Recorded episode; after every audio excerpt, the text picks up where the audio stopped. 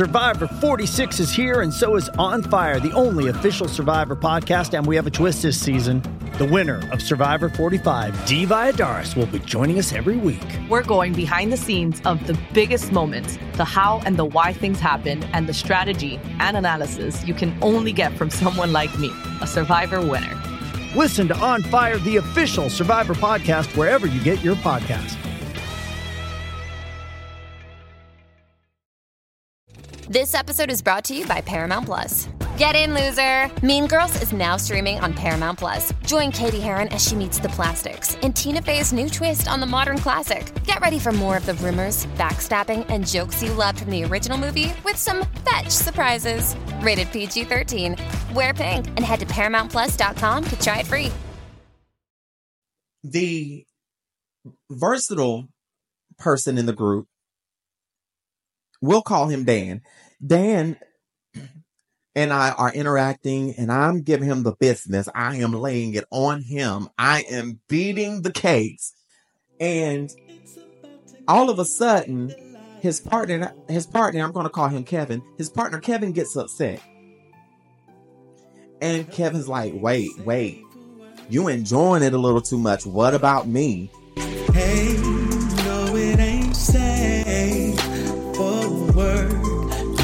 What's going on, my yayas? My royal priesthood. I hope that y'all are doing well. Girl is well.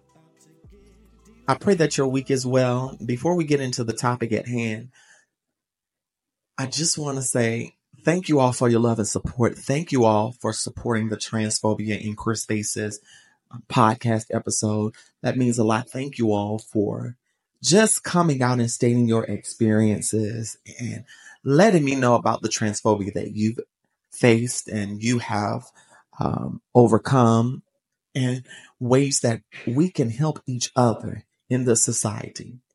Now, as we further on into the topic, this week's topic I got from Facebook on a post that asks, so y'all never had a threesome with the laughing emojis. And these type of posts on Facebook, they just thrill me. They thrill me so much because I like seeing people's reactions when I repost them or when I ask these questions. And a lot of people were respond- responding, yes, it was amazing. I'll never do them again. And I've, I've done plenty of threesomes. I did a threesome this past weekend at the time of this podcast. And it was very delightful. However, threesomes aren't for everybody. And if you're going to do a threesome, you have to be careful of who you're dealing with because you never want to do a couple that has issues, underlying issues, because it's going to come out during the threesome. Back when I cosplayed a Butch Queen in South Carolina around 2011, I was on Craigslist. This is when Craigslist was bumping and before they had gotten rid of the personal section. I was scouting for some good good and and some schmeat. And I said, well, hell, it's been a while since I did a threesome. Why not? So I had posted up my ad, posted up my pictures, and discreetly put my number in. And I didn't get many hits that night. But I came a- across this interracial couple, and they were a little bit older than me. They were like in their 30s. I was in my mid 20s at the time. So we had talked back and forth. Uh, one was top, one was fully versatile. And we decided we were going to meet up and have us a grand old time. So because I didn't have a car at the time, they said, well, we'll come pick you up. I had exchanged pictures, told one of my best friends where I was going. And I let my uncle that I lived with at the time know that I was going out and that I was just going to chill with some friends. And he, he prob- probably knew I was going to probably go smoke some tree and be a little thought. So they come and pick me up and they take me to one of, to the adjacent town in my neighborhood in Laurens County. And if you know Laurens, this area of Laurens County, if you're from South Carolina, it's nothing but woods and trees, especially in South Carolina in the upstate. So it was nothing but trees there. But I knew the area, I knew people nearby in case push came to shove, and I had good old Betsy that could protect me in case push came to shove. So I get to their house. We start drinking a little bit of wine, smoking a J. And the next thing, we start kissing and a lot of foreplay. And we get ready to go down and do the deed. It starts out fine with the foreplay and the oral.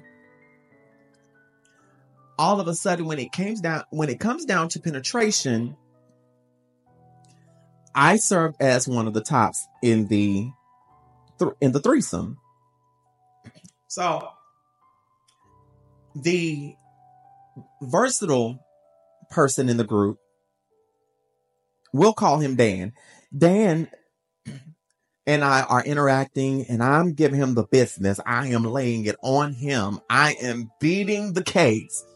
And all of a sudden, his partner, his partner, I'm going to call him Kevin, his partner Kevin gets upset. And Kevin's like, wait, wait, you enjoying it a little too much. What about me? What about me? I was like, you can get some too. So I I let Kevin going to the dance. So I'm letting Kevin get into the dance, and all of a sudden Dan is upset at this point. Dan and Kevin are have are starting to argue, and I'm like, yo, if y'all are gonna argue, y'all can just go ahead and take me home. Can y'all just go ahead and take me home? I don't want to be a problem. They was like, Are you sure? I'm like, Yeah, because I'm uncomfortable for now. So Dan ends up taking me home. Dan was the melanated portion of this threesome as well. So Dan ended up taking me home and apologizing profusely. And later on, Kevin texts me and apologizes as well and let me know. They both let me know that they've been having some problems and they understood if I didn't want to link up again. And I said, no, I didn't want to link up again. And it was a while before I did a threesome again after that.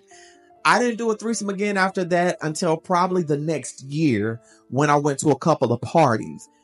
And from then on,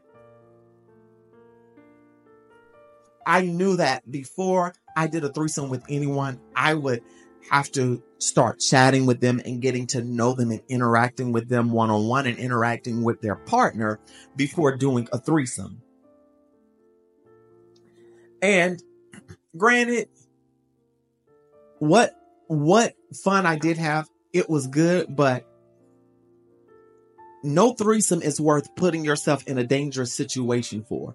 No encounter is worth putting yourself in danger for. And if you're in a situation to where you're uncomfortable doing a threesome, make sure that you are able to safely exit. If you have to call somebody and tell them, yo, hey, I need you to act like it's an emergency or have some kind of code to where your friend can call you to get you out of that situation. I'll never forget in about 2013, I did a threesome with another couple However, the threesome went well, but they really wanted me to stay a little longer and I didn't want to stay. And I really didn't know how to tell them this because they were much older than me and they were these buff guys. So I had my friend fake a little emergency, family emergency to get me out of Dodge. And thankfully they went with it. They believed it and I left. So again, I started evaluating more with the people that I deal with, make sure it was people that I've chatted with and have hung out and interacted with before, make sure that nobody has a problem. So one thing I will say to you all, before you do a threesome, make sure that you're doing a threesome with people that you've interacted with before, like I said, and make sure, number one, that you've all been recently tested because that is important and make sure that you all are aware of each other's results. If you are not aware, use a condom and still get tested afterwards because Understand some people are not honest out there. And it's sad but true. Some people are not honest. So make sure that you know who you are dealing with. And if you're planning an anonymous threesome, make sure that y'all chat first. Have a conversation. Because sometimes in those conversations, you will find out all you need to know about a person's intentions. Also, see how they act when it's time to send face pictures or just pay attention to how they move. Since I've transitioned, I prefer to meet people out in public and chill with them a few times before I interact with them, even for content or for um, being a regular play partner. I always look at conversation and I always look at how they act when it's time to send a picture, but I also look at their social media and the things that they like as well. People may say that's too damn much, but it can never be enough for your safety, baby. Okay. It can never be enough for your safety. I'm just saying. So I'm going to leave it off right here. But if you've made it this far in this podcast or in this video, leave a mermaid emoji in the comment section. Thank y'all so much for listening in the last video and doing that for me. Thank y'all. That let me know that y'all are listening. Make sure that y'all interact. If y'all have questions or if y'all want to write to me, email me. Everything is in the show notes. Talk the number two priestess, talk to priestess at gmail.com. Don't forget to give me a thumbs up, comment, like, and subscribe. If you're listening to the audio version, share and leave me a review with a uh, mermaid emoji in the comment. I love y'all so much. Smooches!